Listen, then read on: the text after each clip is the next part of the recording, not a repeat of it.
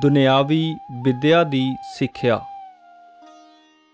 ਸੰਤ ਤੇਜਾ ਸਿੰਘ ਜੀ ਨੇ ਮੁੱਢਲੀ ਸਿੱਖਿਆ ਆਪਣੇ ਪਿੰਡ ਵਿੱਚ ਹੀ ਮੀਆਂ ਮੁਹੰਮਦ ਦੀਨ ਪਾਸੋਂ ਪ੍ਰਾਪਤ ਕੀਤੀ।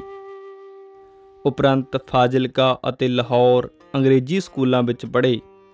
ਸਨ 1900 ਵਿੱਚ ਐਲਐਲਬੀ ਅਤੇ 1901 ਵਿੱਚ ਪੰਜਾਬ ਯੂਨੀਵਰਸਿਟੀ ਲਾਹੌਰ ਤੋਂ ਐਮਏ ਅੰਗਰੇਜ਼ੀ ਦੀ ਡਿਗਰੀ ਪਹਿਲੇ ਨੰਬਰ ਤੇ ਰਹਿ ਕੇ ਪ੍ਰਾਪਤ ਕੀਤੀ।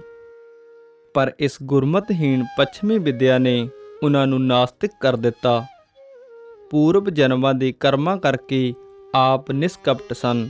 ਆਪ ਝੂਠ ਬੋਲਣ ਤੋਂ ਨਫ਼ਰਤ ਕਰਦੇ ਅਤੇ ਹੱਠ ਧਰਮੀ ਉੱਕੇ ਹੀ ਨਹੀਂ ਸਨ। ਸੰਤ ਜੀ ਸਦਾ ਹੀ ਗਰੀਬਾਂ ਦਾ ਦੁੱਖ ਦੇਖ ਕੇ ਦਰਵ ਜਾਂਦੇ ਤੇ ਆਪਣੇ ਫਰਜ਼ ਨੂੰ ਧਰਮ ਸਮਝ ਕੇ ਪੂਰਾ ਕਰਦੇ। ਇਹੀ ਗੁਣ ਸਨ ਜਿਨ੍ਹਾਂ ਕਰਕੇ ਆਪ ਜੀ ਤਨ, ਮਨ, ਧਨ ਸੰਤ ਅਤਰ ਸਿੰਘ ਜੀ ਦੇ ਚਰਨਾਂ ਵਿੱਚ ਹਾਜ਼ਰ ਕਰਕੇ ਬਚਨ ਕਮਾ ਸਕੇ।